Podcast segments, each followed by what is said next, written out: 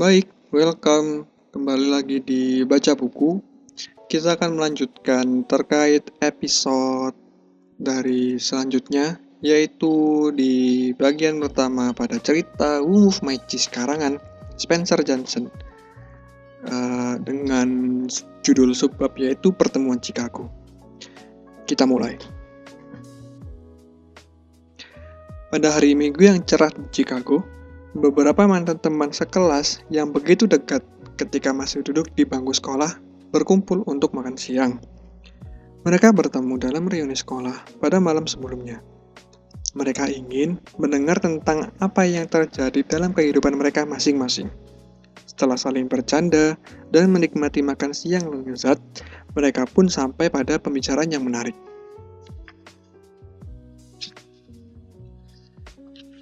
Angela yang pernah menjadi murid paling populer di sekolah atau di kelas berkata, Hidup ternyata begitu, begitu berbeda dengan apa yang aku bayangkan saat masih di sekolah dulu.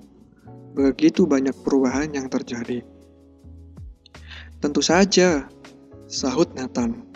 Semua tahu kalau Nathan terjun dalam bisnis keluarga yang dijalankan dengan cara yang kurang lebih sama seperti dulu dan bisnis itu memang sudah ada sejak dulu seingat mereka. Mereka menjadi terkejut ketika ia melihat kelihatan amat tertarik. Katanya, tapi apakah kalian memperhatikan bahwa kita tidak ingin berubah saat terjadi perubahan? Kata Carlos, menurutku kita menolak berubah karena kita takut pada perubahan. Carlos, kamu kan pernah jadi kapten tim di sepak bola, kata Jessica. Tak kusangka kamu mengucapkan sesuatu tentang rasa takut. Mereka semua tertawa karena menyadari kalau mereka masing-masing berbeda jurusan, mulai dari yang bekerja di rumah hingga mengelola perusahaan. Namun, mereka mengalami perasaan yang sama. Mereka masing-masing berusaha mengatasi perubahan-perubahan yang tak terduga yang terjadi dalam hidup mereka tahun-tahun kebelakangan ini. Dan sebagian besar mengakui kalau mereka tidak punya cara yang tepat untuk mengatasinya. Lantas, Michael berkata, Dulu, aku memang takut dengan perubahan. Saat perubahan besar terjadi dalam bisnis kami, kami tidak tahu harus berbuat apa. Jadi, kami tidak menyesuaikan diri dan hampir kehilangan bisnis itu. Sampai suatu ketika, lanjut Carlos, maaf, lanjut Michael, aku mendengar cerita lucu yang mengubah segalanya.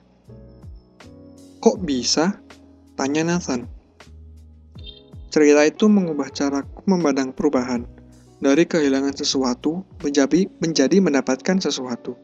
Dan Cerita itu juga menunjukkan bagaimana cara melakukannya.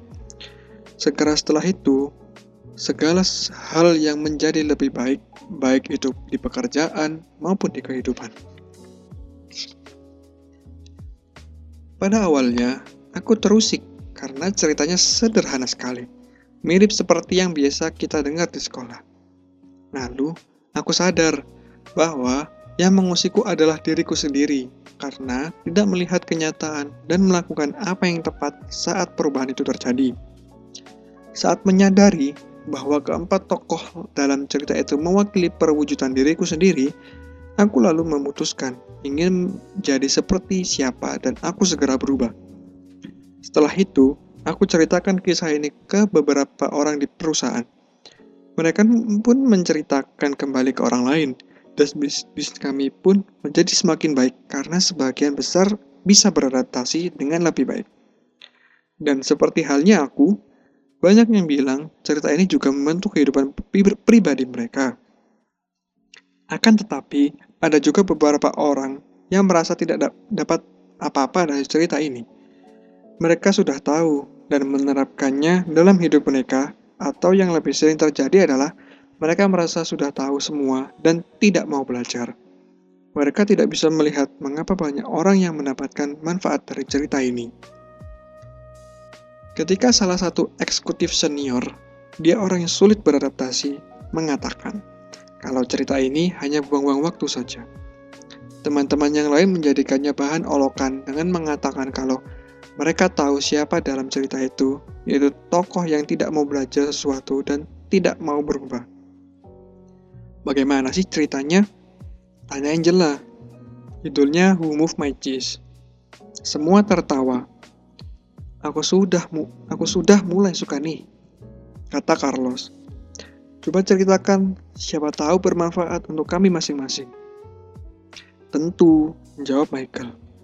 Ceritanya pendek kok, dan ia pun mulai cerita. Begitulah part 1 untuk uh, Move My Cheese. Kita akan lanjutkan di part berikutnya terkait cerita inti dari Who Move My Cheese itu sendiri. Yang nanti kemungkinan akan terbagi uh, di beberapa part untuk cerita intinya jadi uh, silakan pantengin terus dan ikutin podcast dari baca buku ini. Semoga dari kalian bisa mengambil hikmah dan bisa belajar dari cerita Umuf Majis ini. Dan semoga bermanfaat bagi kalian semua pendengar. Terima kasih.